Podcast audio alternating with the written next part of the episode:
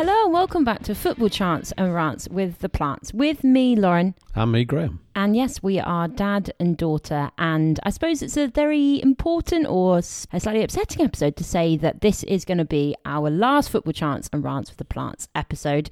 I can actually confirm, Dad, that it's our 88th episode. Can you believe we started all the way back in January 2020? Wow. And yeah, since we started, obviously a lot's happened. You've become a granddad and retired or not quite retired? Not quite retired. So it just seems like the right time now. It's obviously a big commitment to do it every weekend, and it's just something we can't quite commit to at the moment. But that means we're going to do a final episode, and basically it's coming towards the end of the season, maybe just over halfway, and we're going to have our final say on what we think is going to be the final end of the table from the Premier League, and then you're going to do the National League as well. So we're going to look at what we think is going to be the final top two or top three places, as well as a relegation battle and who we think is going to go down. So we're going to look at the Premier League first, Dad. I've gone for Man City. I've gone for Liverpool. Ooh, I thought you were saying Man City the other day. What's made you change your mind? City just look a bit flaky. Still haven't got a centre forward, so I don't know. I think teams seem to be better at defending against them. They were lucky-ish to beat Everton. Mm-hmm. And there's 12 games left for Liverpool, 36 points to play for. So you know, it's a lot of points still on the table. I've put that on my piece of paper here that the big match to look forward to is Sunday the 10th of April, Man City versus Liverpool.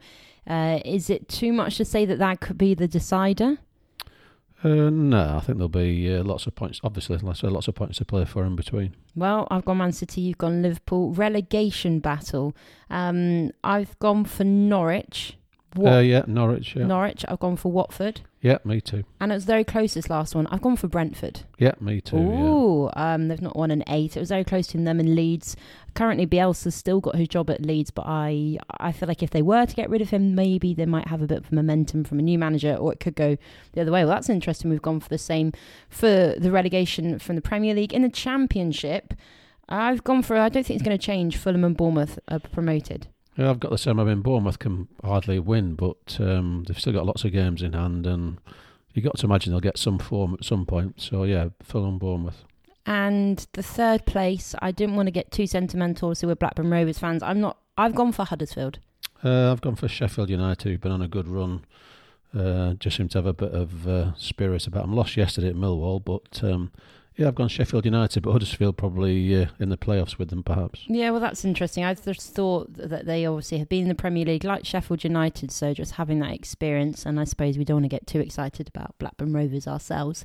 And the relegation, it doesn't seem to be too many teams really in the relegation battle so much. I think Peterborough, they're 8 points adrift now. I've gone for Peterborough and I've gone for Derby as well. Yeah, the bottom three, Peterborough, Barnsley and Derby. Reading were getting dragged in, but they've got a bit of form now. So yeah, no, that's what I've gone for as well. League One, again, I don't think too much is going to change with 1 and 2. I've put Rotherham and Wigan are automatically going to go up. Yeah, same again. And then third place, it's quite a lot of teams in and out of form. I've gone for Oxford United. Yeah, I've gone for Sheffield Wednesday, who've been in and out of form. They're on decent form at the moment, and a big club. So yeah, I've gone for Sheffield Wednesday. Oh, okay. And it's very open, really, with the relegation battle in League One. There's 10 points between 16th and 23rd place. So I've gone for, it looks like Crewe Alexandra and Doncaster Rovers might be too far adrift. And then I've also gone for Morecambe, and I've gone for Wimbledon. Yeah, I've gone Crewe, Doncaster, same Wimbledon, and then Gillingham. Gillingham, okay. Wimbledon have played two more than the teams around them, so it's quite hard with the table. And then League Two, Forest Green Rovers, I think they're pretty much dead set. They're 66 points. And then second, I've gone for Exeter City. I'm tempted with Exeter. They keep, every year they sort of nearly get there, but I've gone for Mansfield, who've had this incredible run of form. So, yeah, and they got a couple of games in on team. So yeah, Mansfield. So there's three that automatically go up in League Two. I've gone Forest Green Rovers, Exeter City, and I've gone Mansfield. Who have you gone for your top three? I've gone Swindon. Ah, okay, right, got you. Because there's only between second and eighth in the table, there's only 4 points separating them. So League Two is still pretty open. So in League Two, obviously you've got top three going up. And then for the playoff place in fourth, I've gone for Northampton.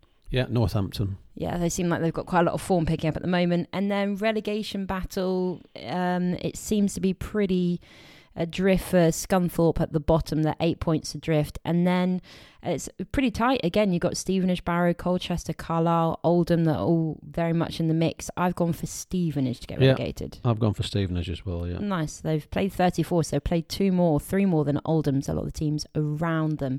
And then what are you saying about the National League? National League, after a lot of to and fro, and I think Stockport, we've suddenly become 6 points clear. I think Stockport will win it.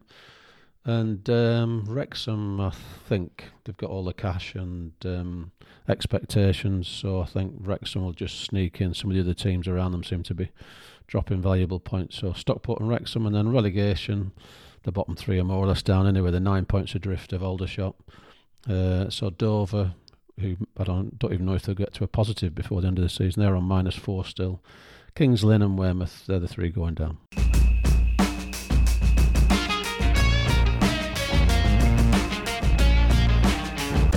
Well, seeing it is our last episode, one of our key features that has been all the way since we started back in January 2020 is Barnet of the Week. So I've put the pressure on and I've said that we've both got to pick our ultimate Barnet of the whole podcast. And there's been some brilliant Barnets that we've had, some reoccurring Barnets.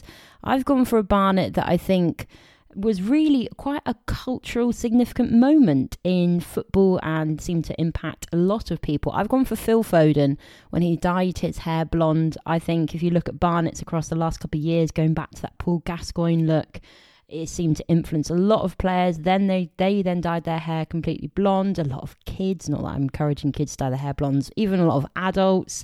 You look at David Beckham, a lot of Beckhams then did it. So I think it was quite a pioneering move from Phil Foden and seemed to get everyone just as excited about the Barnet as we did about the Euros in the summer. So he's going to get my ultimate Barnet of the week. Quite controversial, that, I reckon. Yeah, well, I can't help myself. I'm going to go for Roy Hodgson, of course, who... Even yesterday, on Match of the Day, he was looking sharper than ever, actually. So a lot of that big bouffant that's normally there had been neatly trimmed. So yeah, I mean, he's 70-odd years old, can't stay away. So Roy Hodgson, Barnet of the Year.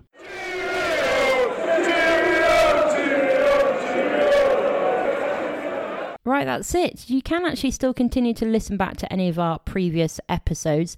Obviously, it's been 3 seasons that we've been doing this. Any particular episode highlights, Dad? Obviously, we interviewed a certain Gary Mabbott, which people can go back and listen to. That's got to be up there as one of the highlights. Yeah, definitely. I think that's definitely my highlight for sure. Yeah, and obviously, we started the podcast trying to show that fathers and daughters, it's a conversation that people can regularly have and hopefully reaching out to families or young families that want to be talking about football more. And it's not just exclusively going to be just men talking about football. It can be fathers, daughters, and sisters and brothers. So hopefully people continue to have that conversation. And thank you very much, people, for listening.